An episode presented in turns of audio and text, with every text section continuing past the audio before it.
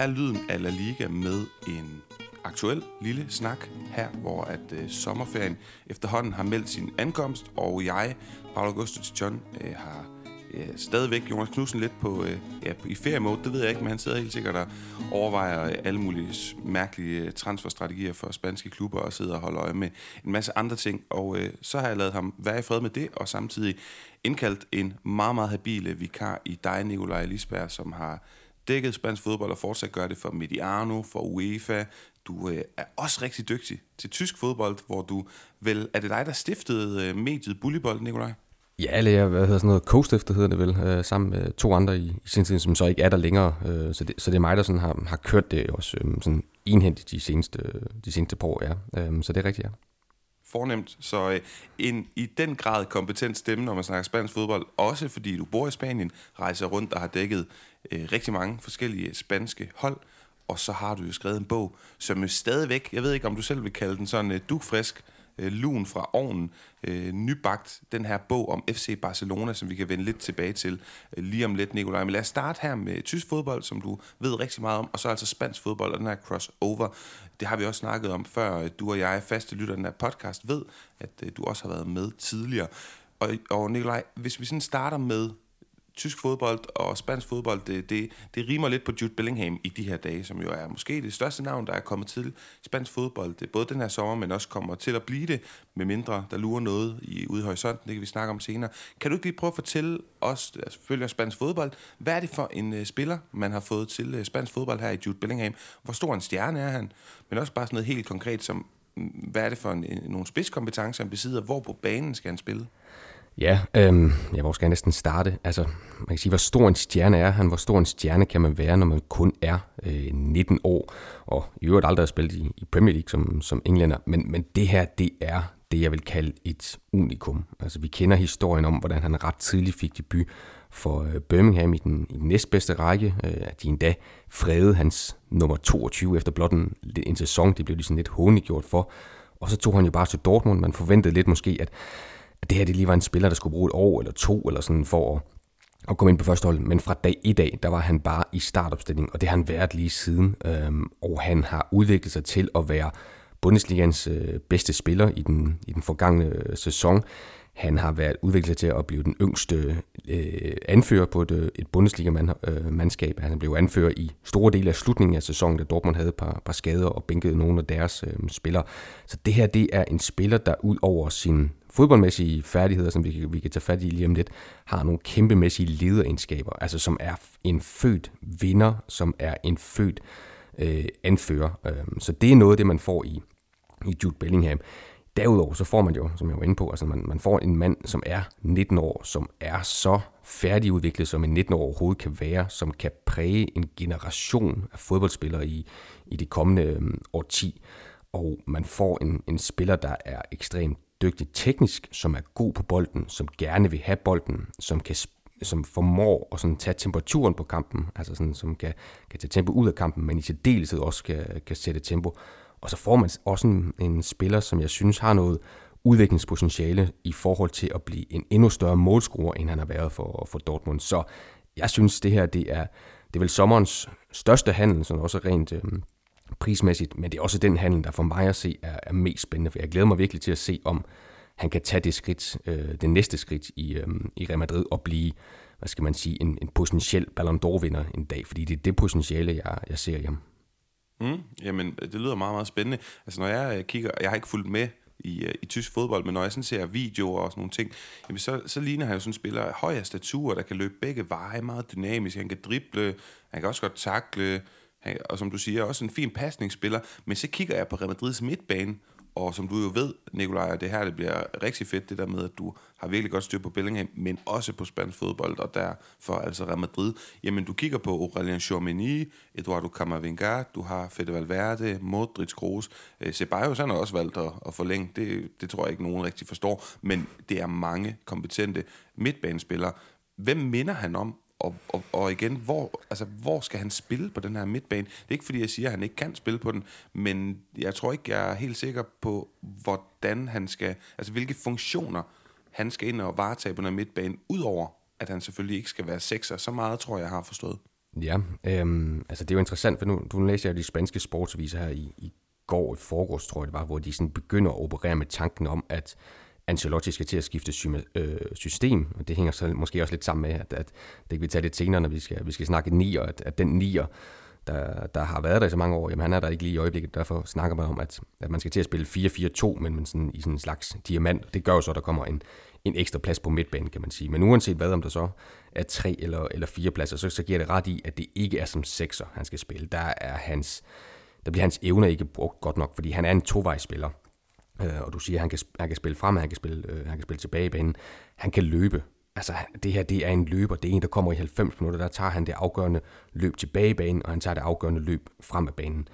Så løbekapacitet, øh, ikke at han har samme fart, men det der med at kunne drive bolden frem, der kan man sige, der minder han måske mest om en, nogle af de kampe, hvor jeg har set med, med en Kammervenga, øh, hvor Kammervenga måske så mangler lidt, hmm, hvad er det rette ord, og lidt modenhed og lige lidt kløgt i nogle af de afgørende øh, hvad skal man sige, situationer, når han skal vende med bolden, der har Jude Bellingham et, et niveau mere. Men han har, noget, at, han har nogle af de her lunger, som der også sidder på en, på en Kammervinga, altså den her frem og tilbage, eller som også sidder på en, på en Valverde. Øhm, så det, det er de spillere, som han mest minder om. Men jeg synes jo også, at han har noget, nok mere Kroos end, end Modric over sig. Han har noget af det her blik for spillet, den afgørende pasning, om det så er med, med ydersiden eller med indersiden, det er sådan set lidt underordnet, men han, han kan se sine medspillere. Men, men jeg synes først og fremmest, det her det er en mand, som du kan spille bolden op til øh, stejlt i, i banen, så kan han vinde under pres, så kan han vinde et, et øh, hvad skal man sige, en defensiv til, til et angreb på, på et split sekund, øh, og så kan han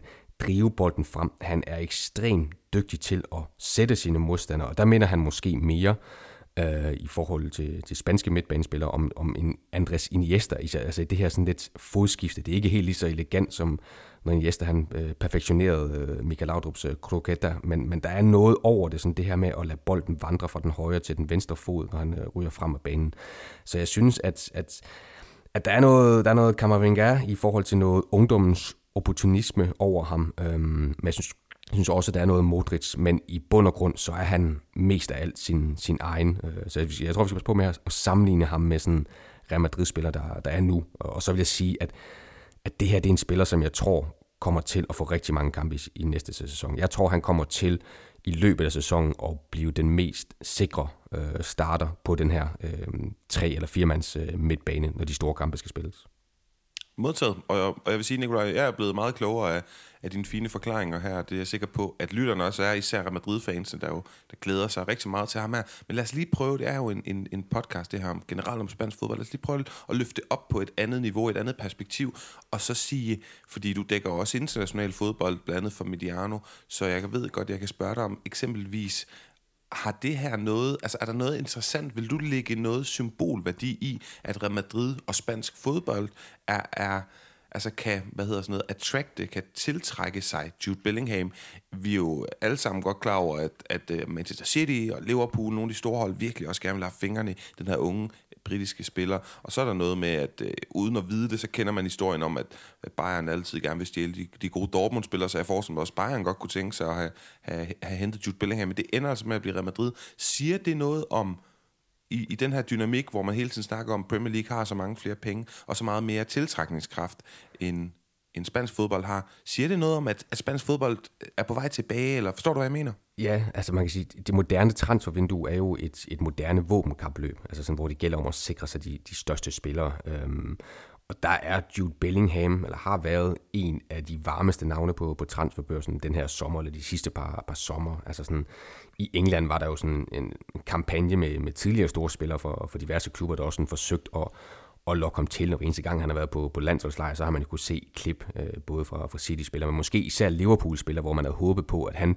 kunne være med til at bygge en ny midtbane op. Der er ingen tvivl om, at Liverpool især på midtbanen skal forstærke sig. Der har man jo nok håbet på, at, at det kunne være Jude Bellingham, der ligesom skulle ind og tage øh, dirigentstokken. Øhm, han kommer selvfølgelig fra, for England har så, er, som tidligere nævnt aldrig spillet i, i Premier League, fordi han kun spillede Championship med, med Birmingham. Så jeg tror, der var mange, der havde håbet, sådan, at, at, at en ung engelsk spiller, en der måske er potentielt landsholdsindfører for, for England i, i en ikke alt, alt for øh, uoverskuelig øh, fremtid, jamen at han også skulle til, til Premier League. Så på den måde synes jeg, det, det siger noget. Det bekræfter, at Real Madrid, og lad os bare tage Barcelona med os i, i den øh, linje, de to klubber er stadigvæk så store mål på omdømme, at, at det at komme til dem er noget specielt. Altså det her, nu tager vi så Real Madrid og trækker den her hvide kongetrøje for kongeklubben øh, over hovedet, jamen det er noget øh, specielt. Det er ikke, jeg vil så dog sige, at det er et større, en større fjer i hatten, skulle det lykkes Real Madrid at hente Kylian Mbappé, fordi han kommer med så meget mere internationalt omdømme end, end Jude Bellingham. Jude Bellingham er stadigvæk måske en smule Ja, jeg skal passe på, at jeg ikke laver en Ulla Terkelsen og siger, at, at der ikke er nogen, der ved, hvem han er uden for, for Tyskland eller for, for, for England. men, men du ved, altså sådan, han, han har kun spillet i Bundesligaen, øh, forstået på den måde. Det er, det er jo ikke en af de to største ligaer. Det vil sige, at der er stadigvæk nogen, som ikke sådan for alvor har set Jude Bellingham uge ind uge ud. Øh, vi har set ham i nogle, nogle knockout-kampe i, i Champions League også, men vi har ikke set ham i semifinalerne eller i finalerne. Vi har ikke set ham i de helt, helt store kampe. Det vil sige, der er stadigvæk sådan lidt mere... Øh, sådan lidt, hvem, hvem er det her, og hvad er det, han kan? Og det er jo også, hvis vi skal snakke Mbappé senere, så, så kommer du ikke til at spørge mig, hvad det er for nogle kvaliteter, Mbappé har, fordi det ved vi alle sammen. Altså, det er stadigvæk, det er den største fisk i havet lige i øjeblikket, uh, Kylian Mbappé. Så der vil jeg sige, der, der kan man mere tale om sådan en liga-definerende transfer, hvis det skulle lykkes Real Madrid at, at hente Mbappé. Det, Bellingham er mere sådan med til at forstærke billedet for mig i, at jamen, at de store spillere på et eller andet tidspunkt i deres karriere, de vil stadigvæk til, til Real Madrid og, og Barcelona. Og, og jeg, jeg plejer at hive det her eksempel op med, at, at siden år 2000, der er der kun to af de spillere, der har vundet Ballon d'Or, der ikke har repræsenteret Barcelona eller Real Madrid på et tidspunkt i karrieren. Øh, så det er jo så lidt den, øh, hvad skal man sige, historie, der sådan fortsætter med det her. Ja, ja men, øh, og nu har du selv taget hul på det, Nikolaj, så der bare hop til det sidste, jeg lige har på, på spisesedlen her med Real Madrid, inden vi skal over til øh, ærkerivalerne og Barcelona og snakke lidt mere om dem. Kylian Mbappé, øh, det ligner en endnu en saga, der kommer til at fortsætte hele sommeren, i hvert fald det meste af den, og måske også øh, frem til næste sommer. Men lad mig prøve at spørge på en anden måde. Øh, mange Real Madrid-fans, de fulgte meget nysgerrigt med, da José Lu, han blev præsenteret, fordi kom der blev han præsenteret med et trøjenummer, og var det 14 eller 9? Og det blev 14, og det klappede rigtig mange i hænderne øh, af, fordi at det jo signalerer, at øh, den her 9 er stadig er ledig, og skulle man hente Mbappé, så tror jeg, at han ville være træt af, at Roselu havde taget 9'eren, og han så skulle have nummer 14. Men Real Madrid mangler en angriber, og det siger sig selv, fordi deres Ballon d'Or vinde øh, første angriber, han er smuttet, og inden har man hentet en, øh, ja, en, en rigtig dygtig backup i Roselu, men jo aldrig et første valg. Man kan også anskue det på en anden måde, Nikolaj, at, at øh, i løbet af ja, meget kort tid, jamen, der forlod fire angriber Real Madrid i, øh, for et par uger siden. Det var altså Marco Asensio, det var Mariano Diaz, det var Karim Benzema, det var Eden Hazard, og ind er kommet to. Brahim Diaz, som er en max lige så god version som, som Marco Asensio, men nok lidt værre. Roselu, der selvfølgelig er en bedre version af Mariano, men jo ikke nogen Karim Benzema, så der mangler jo et eller andet, og helt en kort symboliseret ved det her nital, som der ikke er nogen, der bærer i klubben lige nu. Så sådan helt kort og simpelt, Nikolaj, hvad kommer Real Madrid til at gøre? Kommer de til at gå ind i næste sæson uden en nier i truppen? Altså, kommer det her nital ikke til at blive brugt hele kommende sæson? Ja, det ville jo være historisk. Jeg tror aldrig, det er sket i Real Madrids historie, at, at det her nital, det her ikoniske nital, aldrig er blevet brugt i, i Real Madrid. Så det kan godt være, at, at syvtal måske har en større betydning, øh, men, men øh, det er nu lige. Men altså sådan, Kommer der til at ske noget? Ah, det er jo det, det, er jo det helt store spørgsmål. Øhm, Florentino blev spurgt af, var, var han til noget møde, eller var han til et eller andet, altså sådan, hvor det er sådan en video, der florerer, hvor, sådan, hvor han sådan siger, at jamen, der kommer ikke til at ske mere. Det var, det var ligesom det. Øh, nu, nu kan de godt lukke øh, transfervinduet, nu har de hentet, som du siger, Roselu, de har hentet Bellingham. Ja, den, den tror jeg simpelthen ikke på. Altså, Roselu har gjort det fantastisk i, første Alaves og siden øh, Espanyol, men som du siger, så er han ikke første angriber, og, og spørgsmålet er, hvor god han er til at være, være backup-angriber. Altså, det var ikke nogen imponerende karriere, han havde i, i Tyskland eksempelvis, hvor han sådan flakkede lidt, øh, lidt rundt. Så det er jo, det er jo sådan en af de her sådan lidt senstarter, som først er blevet bedst, efter han er blevet 30, og så er blevet landsholdsangriber, efter han er blevet øh, 30. Øh, skal vi tage de spanske sportsmedier, så, øh, så læste jeg Ars i går, øh, som havde en forside med Rodrigo og, og Vinicius, hvor der sådan stod, uh, jeg ikke lige huske, hvad det ordret stod, men det var noget med, målene er derhjemme, eller målene er allerede i, i hjemmet, så at sige. Altså, de to skal tage mere ansvar som, som målscorer. Jeg tror især, at mange så Rodrigo i, i foråret virkelig træde i kraft som sådan en, en del af den her øh, trio. Altså, der var det ikke kun Benzema og Vinicius, der var det også Rodrigo, der fortjente at blive, øh, blive nævnt i, i den her El Tridente. Øhm, så det er der jo nogen, der håber på, men, men det virker også sådan lidt søgt fra madriansk presseside. Øhm, jeg, er ikke, jeg er ikke i tvivl om, at Real Madrid kommer til at gøre noget på den her 9. position. Men spørgsmålet er hvad? Fordi de der rygter om Harry Kane, der var for en 3-4 uger siden, hvor man får høre, eller hvornår det nu var, at, at Benzema skiftede til, til Saudi-Arabien, jamen der forlod det jo, at han var førstevalg, at det var ham, man, øh, man gik efter. Det gav også mening. Det var måske tid til, at han skulle på vej væk fra, fra Tottenham. Men så kom de her meldinger fra, fra Frankrig. Så kom meldingerne om, at Kylian Mbappé ikke havde tænkt sig at forlænge sin kontrakt til 2025, at PSG ikke ville have ladet ham gå gratis næste sæson, og derfor var interesseret i at sælge. Og så har den jo ellers bare kørt lidt siden med modsatrettede meldinger fra, fra dag til dag, både fra, fra Real Madrid, fra PSG og, og fra Kylian Mbappé. Så hvor den sådan står henne lige nu og her, synes jeg er svært at sige.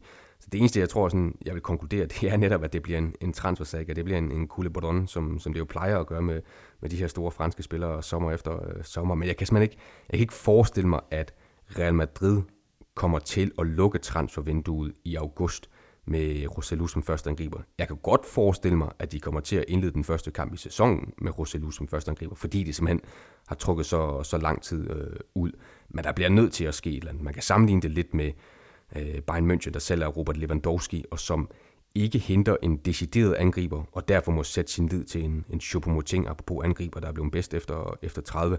Og der var det også meget snak om, jamen, prøv at se, hvor fantastisk Bayern er i begyndelsen, fordi nu er de blevet mere flydende, nu bliver de mere kreative, de bliver mere overraskende i deres udtryk, fordi de ikke har sådan en, hvad skal man sige, en klassisk nier, men Benzema kommer de til at mangle på samme måde, som de kom til at mangle øh, Ronaldo øh, dengang, i hvert fald i den, i den første sæson. Så jo, der skal ske et eller andet Spørgsmålet er så bare, hvad, hvad de kan lykkes med at, at hente.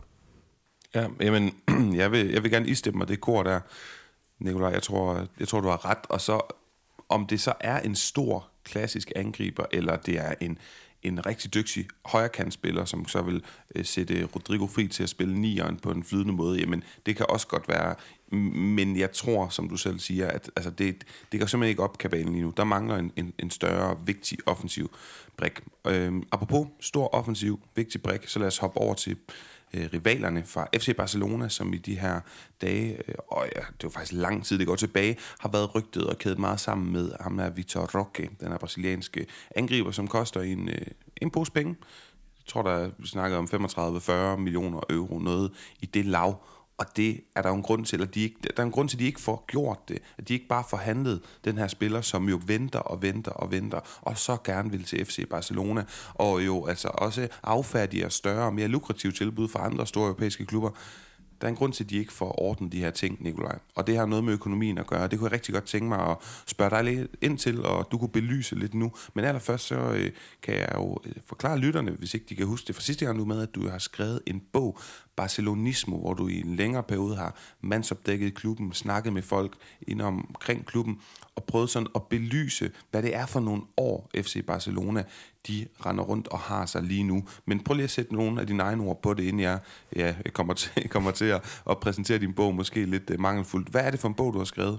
Ja, men det er en, en bog, som netop, som du siger, sådan forsøger i hvert fald at kaste lidt lys på øh, Barcelona i det, jeg synes, der har været nogle epokegørende år. Altså sådan, vi, vi fulgte dem alle sammen, især under Pep Guardiola, og så fulgte vi sådan en oprejsning, og så ved jeg ikke, om, om man kan kalde det her sådan the downfall of FC Barcelona, fordi der er selvfølgelig også øh, positive ting at, at berette, men sådan, hvordan man måske også mistede sig selv og mistede sin identitet, hvordan man måske sejrede sig selv ihjel lidt, altså ved at, at fortsætte at vinde mange ligatitler, men at gøre det på trods af alt det, som et eller andet sted skal kendetegne en klub, øh, en organisation, øh, en, en, en bevægelse, lad os kalde det det, som, som FC øh, Barcelona. Der synes jeg, der skete nogle, nogle, nogle ting øh, i de år, især selvfølgelig under den øh, forgangne præsident øh, Bartomeu, øh, som var virkelig interessant at, at følge. Altså der var det som om, at, at Barcelona skulle til at, at genfinde sig selv, og det synes jeg jo stadigvæk, øh, de er ved at gøre. Nu er, har man fået Laporta ind for noget, for noget tid siden efterhånden, og som skal forsøge at netop at genopbygge den der barcelonismo, som jo er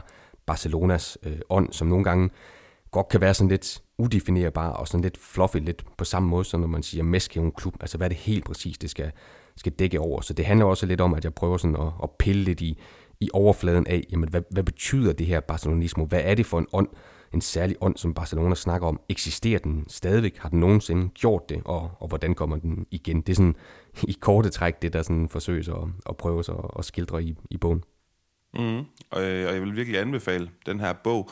Nikolaj, kan du ikke, apropos bogen, sådan lidt prøve at forklare, hvad, hvad er det lytterne her, ja, den her podcast, der er vild med spansk fodbold, hvad kan de lære mere om ved at læse den her bog? Altså er det, er det taktik og spillefilosofi? Er det Barcelonas klubhistorie? Er det mere noget med, det, altså, hvordan klubben er sådan en katalansk flagskib for, for nationalisme? Eller, altså, hvad, jeg ved det jo godt, men jeg vil bare lige have dig til sådan at præsentere det lidt mere specifikt. Ja, men det er jo måske lidt sådan en pærevælling, lidt om det hele selvfølgelig. Altså, der er jo, øhm, øhm, hvad skal man sige, kapitler om La Masia, og hvorfor det er, det er så vigtigt for Barcelona at have egenudviklede talenter, hvad det er for en spillestil, man gerne vil fremavle, altså hvor vi også snakker, hvor vi kommer ned på, på banen og taler med, øh, øh hvad hedder det, blandt andet en Capellas, der fortæller om de taktiske øvelser, hvor man sådan går ind og, og nørder dem lidt, men også mere om det der med, hvorfor det betyder noget, set i sådan et, et katalansk identitetskamp, om øh, at have egenudviklede øh, spillere, hvad det er for en historie FC Barcelona, og en position øh, i samfundet, de gerne vil øh, indtage. Og så er der jo også lidt om altså sådan det rent sportslige, øh, om, om Messi selvfølgelig, dengang øh, bogen udkom jo lige efter, at han var, var skiftet, øh, hvad, hvad det var for en arv, hvad det var for et hul, han havde efterladt. Øh, og så er der jo også en, en masse om den her økonomi, øh, som, som stadigvæk, jeg ved ikke, om jeg vil kalde den øh, dugfrisk og, og lige for oven, øh, Paolo, men, men den er jo stadigvæk aktuel, fordi at FC Barcelona stadigvæk øh, ruder med efterdønningerne af det her økonomiske, mm, den her økonomiske ruin, kan vi jo godt kalde det, som, som Bartomeu især øh, efterlod. Så den forsøger også at forklare lidt omkring de økonomiske perspektiver, hvorfor Barcelona har handlet, øh, som de har handlet, hvordan de generelt set i et historisk lys jamen, har balanceret sådan næsten på konkursens rang er måske lige at, at stramme, men har haft store økonomiske problemer tidligere, hvordan de kom ud af dem, og hvordan man nu forsøger at gøre det ved at gentage den succes, øh, som Laporta kom ind med, da han første gang blev, øh, blev præsident. Øh, så, så det er noget af det, den øh, fokuserer på. Og jeg synes jo især, at det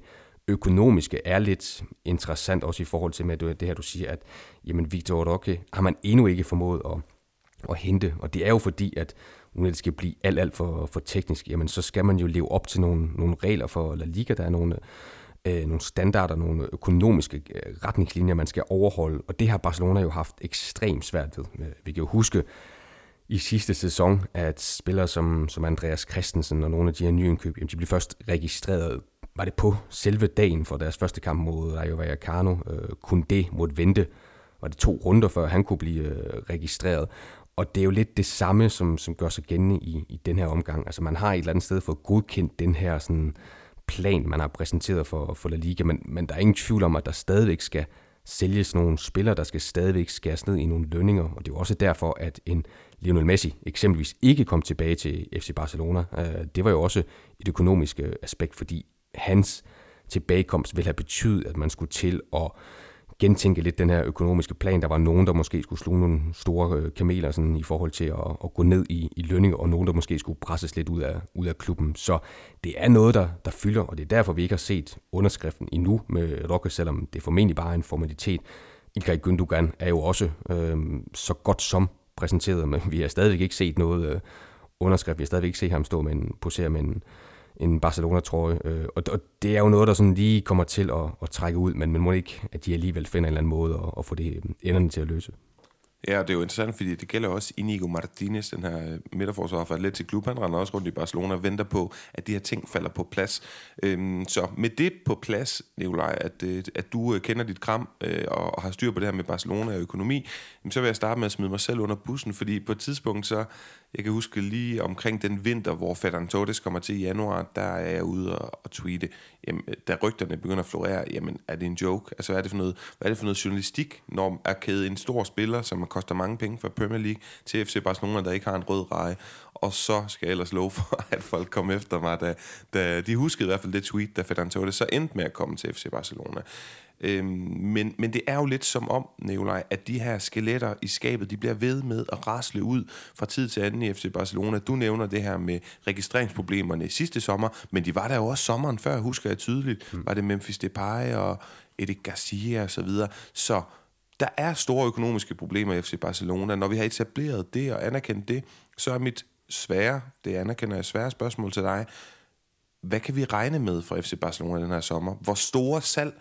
Der er sådan øh, ret øh, enige i spansk presse, der melder om, at der skal sælges meget, tøndes meget ud i truppen, og altså også de her financial fair play øh, regler, der gør, at man skal skære voldsomt ned i lønningerne, det har man jo allerede gjort med øh, altså kommende sæson, der har, der har man ikke længere løn til Piqué og Alba og Busquets og mm, Griezmann, store, store poster, men hvor meget skal der sælges, Nikolaj? Har du et bud? Fordi øh, normalt i vores podcast, der Jonas han plejer at sidde og sige, jamen det kunne være en Ansu Fati, eller det kunne være en, en Frank hvor jeg måske frygter og er lidt mere bekymret på FC Barcelonas vegne for, at det er endnu større spillere, altså om vi er helt inde i Araujo eller Gavi, eller hvad ved jeg. Har du et bud? Jeg synes, det er svært, fordi vi jo får de der øhm, modsatrettede meldinger, og vi, det er så mange hemmelige tal, som vi ikke kender til, at vi ved jo ret beset ikke, hvor slemt øh, det står til. Altså, der kommer jo selvfølgelig nogle gange nogle, nogle lækager i medierne, hvor der sådan ligesom indikerer deres, øh, hvor dårligt det ser ud, og de skal jo også offentliggøre regnskab for, for tid til anden. Så der, der får vi jo sådan lidt et, et indblik i det også i forhold til, at de jo stadigvæk skylder øh, andre klubber en del øh, penge. Det er jo det, der sådan ligesom er problemet. Det er jo ikke de her lange udgiftsposter, altså sådan, hvor som først skal betales af om, om en del år. Altså det, det er de her øh, lån, som de har skulle omlægge i forhold til, at, at de, ikke skal, de ikke kunne betale dem nu og her, men sådan skal sprede dem ud over en, øh, en årrække. Og det, der jo så også er problematisk med, med FC Barcelona, det skal vi huske, det er jo, at de skal jo ikke, altså Camp Nou øh, har de jo sagt farvel til nu, i hvert fald lige for en, for en sæson. Det vil sige, at de skal op og spille på det olympiske stadion, det gamle øh, Espanyol øh, stadion. Og der er altså ikke plads til lige så mange, som der er på, på Camp Nou. Så det er jo også en, hvad skal man sige, en indtægt, man, man mister der. Øh, man mister vel omkring 66 procent, øh, 60 procent af sin Øh, stadionkapacitet, og vi snakker om, at, at Barcelona i sidste sæson har været rigtig dygtig til at få folk tilbage på, på stadion, havde det højeste tilskuersnit af, af alle hold i Europa med, med lidt over 80.000. Øh, Så de har jo stadigvæk, som du siger, nogle økonomiske udfordringer, og det gør ikke op, at man nu i forhold til sidste sæson ikke har lønninger til, til de fire spillere, du, du nævnte tidligere, Paolo. Øhm, så mit bud er helt sikkert også, at der er behov for et stort salg. Men jeg tror ikke, vi kommer til at se et, et brandudsalg. Altså, jeg tror ikke, vi kommer til at se, mm, lad os bare lege med tanken, at både Pedri, øh, Araujo og øh, Frankie de Jong eksempelvis øh, skal væk. Altså, jeg tror, at vi jeg tror, at man kan løse mange ting med lidt fiksfakserier. Jeg tror, man kan sælge eksempelvis, apropos øh, de tweets tidligere med en, en Ferran Torres, tror jeg stadigvæk kan generere en, en indkomst. Jeg tror også, Ansu Fati, hvis man er villig til at opgive ham. Og det, der så er problemet med Ansu Fati, det er jo, hvis man husker på, at det var jo sådan set ham, der skulle bygges et hold op om, skulle bygges en klub op om. Det var ham, der fik nummer 10. Det var ham, der han forlængede. Altså blev det jo næsten fejret som sådan en, en katalansk øh, helligdag. Så det at skulle acceptere allerede nu, at at det måske alligevel ikke bliver øh, Antifatus øh, epoke æra i, i Barcelona. Det, det tror jeg også er svært at acceptere for, for nogle af de her øh, øh, folk i, i ledelsen, og måske også for faktisk selv spørgsmålet er, om, om han overhovedet vil, vil væk. Vi så jo, hvor svært det kan være at sælge spillere, som ikke vil, vil væk. Øh, tage øh, Frankie de Jong i sidste sæson. Men det bliver lidt rodet, det bliver lidt langt. Altså, jeg, jeg, jeg tror et eller andet sted, at man ved at kunne sælge, lad os sige, de her to Ferdinand Torres og Fati, så tror jeg, man er, er dækket ind, hvad angår øhm, salg. Så er der nogle andre muligheder igen. Altså, vi, vi lærte jo alle sammen øh, at kende ordet palanca i, i sidste sommer i særdeleshed, hvor den ene blev aktiveret efter den anden.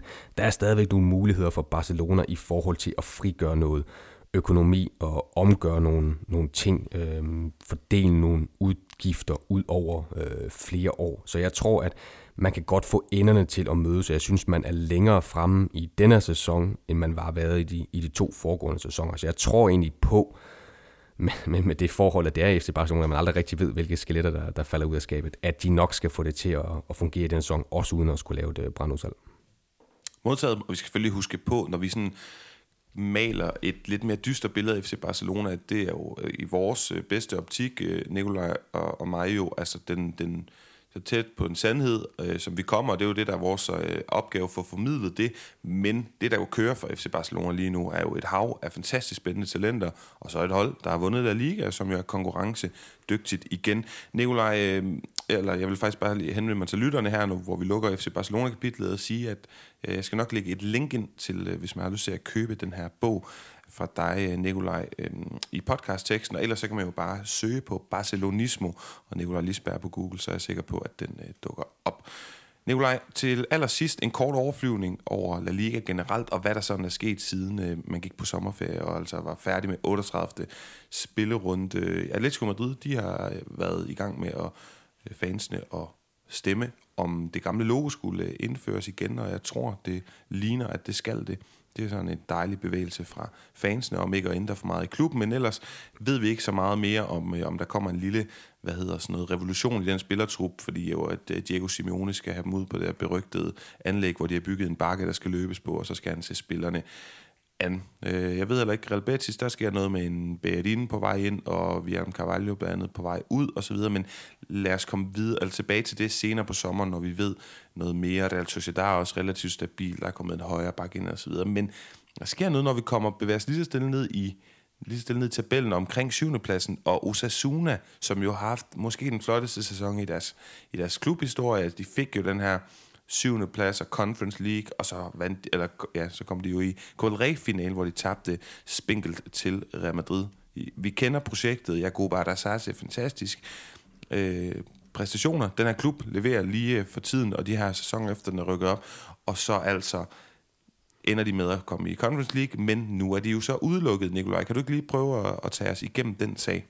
Jo, altså det er jo, som du siger, så, så kvalificerer sig de jo til Conference League ved at, at få den her syvende, syvende plads, og det er, jo, det er jo en kæmpe præstation. Altså man så jo også, hvordan de fejrede det her, da den kom i, i, øh, i hus. Øh, så det har jo generelt været sådan en storslået sæson for, for fansene på El Sadar i, i Osasuna. Øhm, altså sådan, og så kommer den her historie her, hvornår var det den brød? Var det, øhm, var det fredag, at den, det kom frem, frem fredag aften, øhm, at UEFA har haft deres undersøgere på, på sagen, og de har jo selvfølgelig fundet ud af, som vi jo godt vidste, at øh, Osasuna øh, har begået nogle ulovligheder tilbage i, jeg tror det er 12-13 og 13-14 sæsonen, øh, og de ulovligheder, de øh, kan vi også godt konkretisere lidt yderligere. Det handler om matchfixing. Øh, det var jo sådan, at de, øh, det er jo meget normalt, det ved du også, Paolo, de her brune, øh, hvad hedder det, brune kufferter, der sådan skifter lidt hænder på, på de sidste spilledage i forhold til at give et øh, incitament til nogle af de hold, der måske ikke er så meget at spille for, for at de så alligevel kan slå en direkte rival. Det er især i nedrykningskampen, at, at de her brune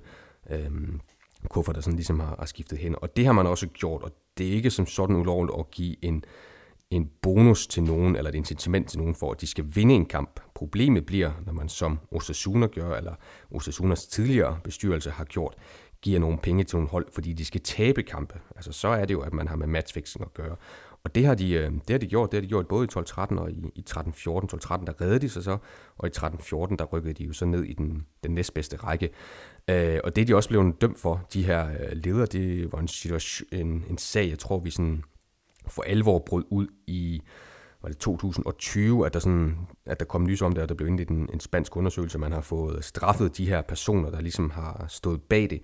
Så det er jo ikke en, en ny sag. Det nye består jo så i, at UEFA, øhm, som ikke på den måde har en, en tidsfrist på samme måde, som, som La Liga har det i forhold til at straffe hold, jamen de går så ind og siger, at det her, det vil vi ikke have noget med at gøre. Øh, I har forbrudt jer mod, mod de her regler dengang i 2012, 13, 2013 og 14, og derfor har vores øh, anklager, ligesom, eller undersøger, noget frem til den konklusion, at I ikke kan optræde i Conference League. Og det er man jo så for Osasunas øh, side gået, valgt at gå ind og appellere, så det er jo, det er jo en, en situation, der kan nå at ændre sig mange gange i løbet af, af sommeren, så må vi jo se, hvor langt op den skal, om den skal hele vejen til, til Cash, og om Osasuna alligevel kan komme i, øhm, i Conference League, men det er jo en, det er jo en spejet situation. Jeg ved ikke, hvor du står henne, øh, Paolo, fordi jeg har jo også kunne læse reaktioner på det, så siger man, at man har jo straffet de enkelte personer, der ligesom var øh, ansvarlige for det, og kan det virkelig passe, at man øh, 9-10 år senere skal straffe en klub for noget, de har gjort i La Liga-sammenhæng i forhold til, at øh, det de så skal straffes for i europæisk sammenhæng, og hvorfor kunne UEFA ikke have offentliggjort Osasuna, øh, eller informeret Osasuna om, om det her, inden de så endte på den her syvende plads. Altså hvorfor er det, man står i en situation nu her, et godt stykke tid efter sæsonen er gået på held, og så får den her øh, besked at vide. Øhm, og der, der synes jeg, det, det er svært at finde et hoved og hale. Øh, jeg vil dog sige, at man skal passe på med at sammenligne æbler og pærer, så, så dem, der sådan gerne vil lave samling om, at Manchester City eksempelvis vandt Champions League til trods for, at de også har forbrudt sig mod øh, UEFA's regler og er blevet straffet flere gange. Altså det, det, når det er forskellige sager, så synes jeg, vi skal passe på med at, at blande dem sammen. Jeg ved, ikke, jeg ved faktisk ikke, hvor du sådan lige lander hen i forhold til al den mængde information, vi har fået ind her de sidste par dage. Nej, men, og jeg er nemlig enormt splittet, fordi det vil jo så i mange scenarier være Atletic Klub, som overtager den her Conference League-plads. Og det kan jeg godt lide, fordi at det får mig til at se lidt dårligere ud, da jeg før sæsonen lidt vågede sagde, at de måske var et bud til at komme ind i top 4, eller i hvert fald få noget europæisk fodbold i, i kommende sæson. Men, men øh, jeg, har, jeg har lyttet en del til spansk radio de seneste par dage, og, og selv været i kontakt med nogle øh, journalister og fans af både Osasuna og Atletic Klub, og jeg tror, jeg ender med at stå der, at, at de siger jo også, Osasuna-fansene, for det første, som du også siger, Nicolaj, hvorfor er det, vi ikke kunne vide det her noget før? Og så er der også talsmænd for, ja, for alle mulige, øh, hvad hedder det, Osasuna Peñas, altså fanklubber rundt omkring, som siger, jamen, Øh, der er ikke nogen spillere tilbage for den trup. Der er ikke nogen i ledelsen tilbage for den trup. Og der er ikke nogen i, i, sådan, i spiller, hvad hedder det, i trænerstaben tilbage fra dengang fra 12, 13, 14 i de her perioder, hvor det er sket. Så de forstår simpelthen ikke, hvorfor. Især fordi, at rent juridisk, og, og nu bliver det et, et fagsprog, jeg i hvert fald ikke kender til, jeg tror ikke, du kender godt øh, til det, men det her med det juridiske, som de siger, dengang, så valgte man ikke at dømme Osasuna som klub, men man dømte de her mennesker, fordi man vurderede, at det er nogle folk i ledelsen, der simpelthen har valgt at, at, ja, at lave det her matchfixing. Og det har ikke noget med, at altså man kan ikke dømme Osasuna som en korrupt klub og institution dengang. Det var de her enkeltpersoner, som jo er blevet fjernet, og som ikke har nogen som helst indflydelse i Osasuna længere og er forvist. Men jeg, jeg, tror også, fra... jeg tror også, hvis man bryder ind hurtigt, Paul, jeg tror også, hvis man sammenligner det lidt, nu kommer jeg så til alligevel at, at sammenligne, men med den her, øh, hvad hedder det, øh, bestikkelsesag, som, som Barcelona har vel været, været involveret i her i, i, øh, i foråret. Altså sådan, der var det jo netop en forældelsesfrist i forhold til at straffe Barcelona i La Liga-sammenhæng, hvis man fandt ud af, at de har begået sig, eller øh, brudt øh, reglerne, hvis de virkelig havde fået påsat dommer, hvis de havde fået købt sig til varekendelse osv. osv. Altså, det er jo stadigvæk, skal jeg huske at sige, det her det er jo, det er jo spekulationer, og vi ved ikke, hvad der ender med at blive sådan det sidste, øhm, den sidste dom i, i den sag. Men der var det jo netop det der med, at forældelsesfristen for La Liga, den er jo ikke særlig lang. Det vil sige, at så kan man ikke straffe klubber. Øh, det kan man så gøre i UEFA. Det er jo også derfor, der har været snak om, at UEFA kunne straffe Barcelona øhm, på baggrund af den her Negreda-sag og udelukke dem fra Champions League eksempelvis. Så jeg tror også, at det handler lidt om, at øh, da den her sag kommer frem i 2020, som sagt mener det er med Osasuna, jamen der er forældelsesfristen lidt rådet i forhold til at straffe Osasuna for de hændelser, men man kan stadigvæk, eller man kunne stadigvæk gå efter personerne, der ligesom øh, står bag. Så jeg tror, det er også det, der, det, der sådan spiller lidt ind i forhold til, at det spanske øh, liga-retssystem, så at sige, og det europæiske øh, retssystem, de, har, de arbejder med forskellige forældelsesfrister. Øh, og så, så ved jeg ikke, altså jeg kan, jeg kan jo godt sådan, sådan sige, jamen nu har øh, Osasuna ikke spillet europæisk fodbold i, jeg ved ikke hvor mange år. Øhm, kunne, man, altså, kunne man så ikke sige, at de har allerede udstået deres frist, men om man kan man også sige, at det er jo første gang, at de kvalificerer sig til det, så de har ikke rigtig fået en straf europæisk set for at have forbrudt reglerne. Det skal vi have med. Altså de, for, de forbrød sig jo mod reglerne. De, de begik øh, matchfixing, og uanset om det så er nogle enkelte personer eller, eller klubben som helhed, hvis vi ligesom skal dømme for det, så har de her enkelte personer jo repræsenteret øh, klubben. Så jeg synes, den er, jeg synes, den er meget, meget sparet, og, og jeg, jeg er påpasselig med selv at komme med en eller anden dom, fordi jeg synes, det, jeg synes, det er svært at finde ud af, hvad der sådan lige præcis er det rigtige. Men det eneste, som jeg også vil holde fast i, og som, som det også lyder op til, at øh, på de fans, som, som du har snakket med, jeg synes, det er lidt underligt, at det her det først kommer nu. Altså det her det er jo ikke, det er jo ikke nyheder på den måde, så jeg kan ikke forstå, hvorfor UEFA's undersøger anklager først kommer med en, en dom nu her. Ja, lige præcis. Og så, og så, så, så bliver der skabt sådan en mærkelig stemning imellem Atletic Klub og Osasuna, både på sådan institutionelt niveau, men også blandt fansene, fordi vi skal jo huske, det er jo de her to meget baskiske klubber i deres identitet, naturligvis Atletic Klub, mest baskisk, mest sådan eh, traditionel og, eh, hvad skal vi kalde den, konservativ som klub. En, altså jo, vi kender historien om, at den er medlemsejet sammen med sammen med, det er Osasuna i øvrigt også, øh, sammen med Barcelona og, og Real Madrid, men så altså, at det er en, den eneste af de tre klubber, en af tre klubber, der aldrig er rykket ned fra La Liga sammen med, øh, sammen med Barcelona og Real Madrid. Og så er der jo de her ting med, som vi kender med, med spillerpolitikken om kun at bruge baskiske spillere og så videre og så videre. Så, og der læner Osasuna sig over bag uden på, den, på nogen måde at være den samme klub. Så der, der, der bliver sådan skabt en splittelse mellem de to klubber, som jeg ikke synes, øh, som jeg slet ikke synes, at, øh, at, at hverken er fortjent eller, eller særlig god, fordi at øh, naturligt, altså sådan, historisk set er der en form for forbrødring og, og en god relation de to klubber i, imellem, men det bliver jo også på en eller anden måde uundgåeligt, fordi det jo netop er sådan, at, øh, hvad, hvad siger man, den ene stød og den andens brød, eller hvad man siger. Altså det her bliver det jo, at hvis Osasuna ikke får den her plads, jamen så, så, så er der mange scenarier, hvor det så vil blive Atletic Klub, der måtte overtage den. Men øh, vi følger i hvert fald øh, sagen tæt. Og Nikolaj, afslutningsvis, inden at øh, vi skal sende hinanden på sommerferie, en, en, en, for at færdiggøre den her den her overflyvning i spansk fodbold, jamen er der et eller andet, du har udpeget, eller lige vil have med nå at vinde? Altså, man kan jo melde, at øh, både Ruben Baraja og Pepe Bordalas, de fortsætter i deres respektive klubber, Valencia og Getafe. Kommende sæson, det er bekræftet nu. Så har vi jo fået The Fat Waiter, den, den tykke camarero, hvad hedder det, tjener, som han, øh, han har fået det der lidt træls øgenavn. Rafa Benitez, tidligere blandt andet Valencia og Real Madrid manager, han er kommet til Celta Vigo, som er et meget, meget stort og spændende navn, hvis du spørger mig. Øh, men, men du må udpege, hvis der er en sidste pointe, du vil have med om et eller andet, Nikolaj. Nej, det ved jeg ikke. Det er, det er de tre B'er, som, som du nævner her. Øh, jeg synes jo, at, at, at de tre, for eksempel, du nævner her, så er det selvfølgelig øh, Benitez, som er det helt nye øh, navn, Bordalas.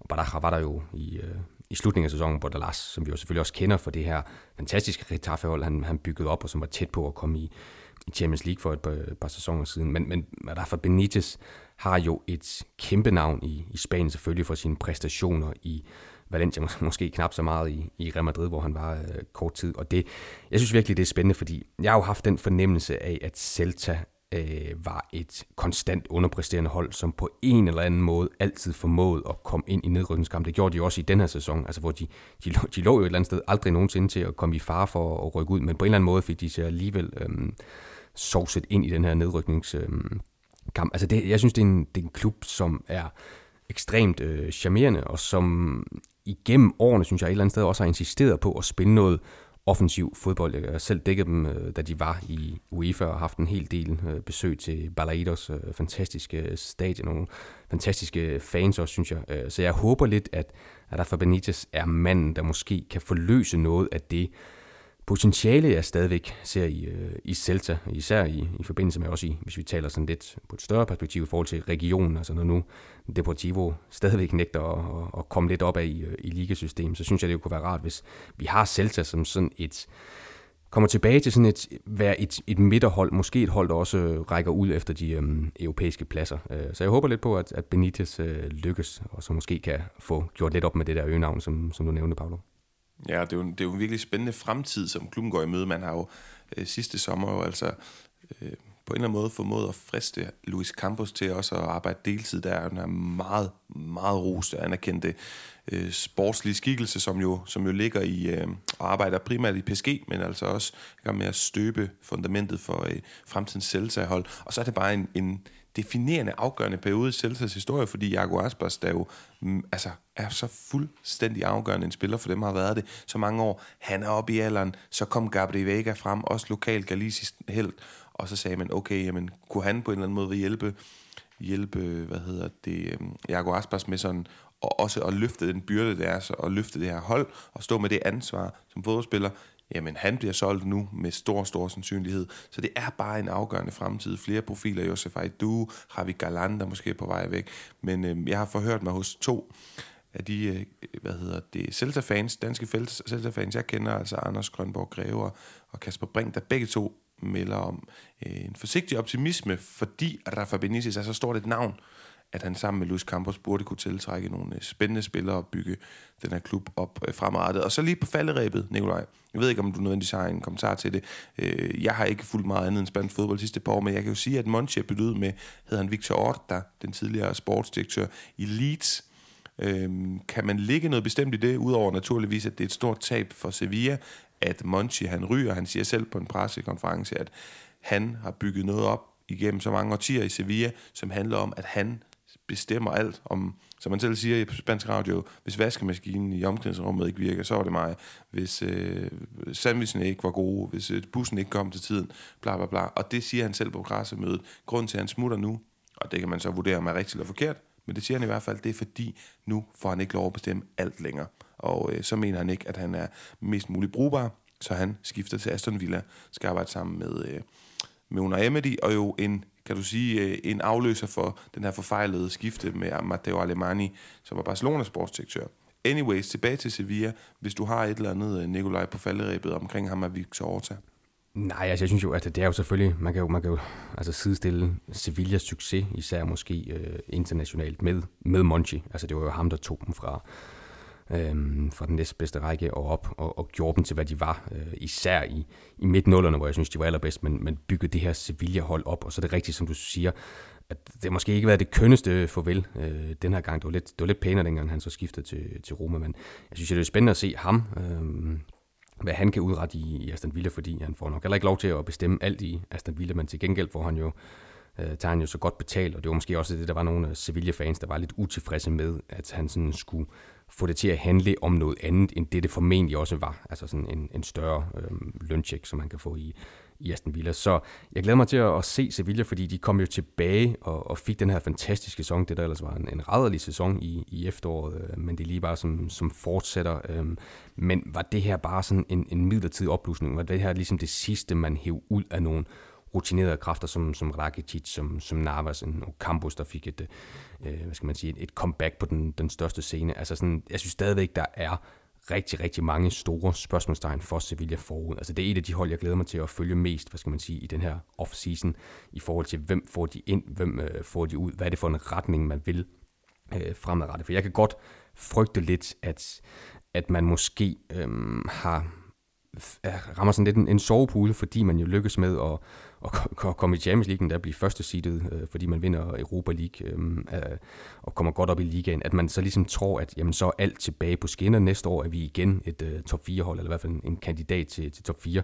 Der synes jeg ikke, truppen er til. Jeg synes, der er en del aldrende spillere, så jeg synes, der venter et kæmpe arbejde for den her nye sportsdirektør, og der venter et kæmpe arbejde for Sevilla som organisation i forhold til at opbygge en rekrutteringsprofil, øh, som kan matche det, som Monchi nåede at levere over.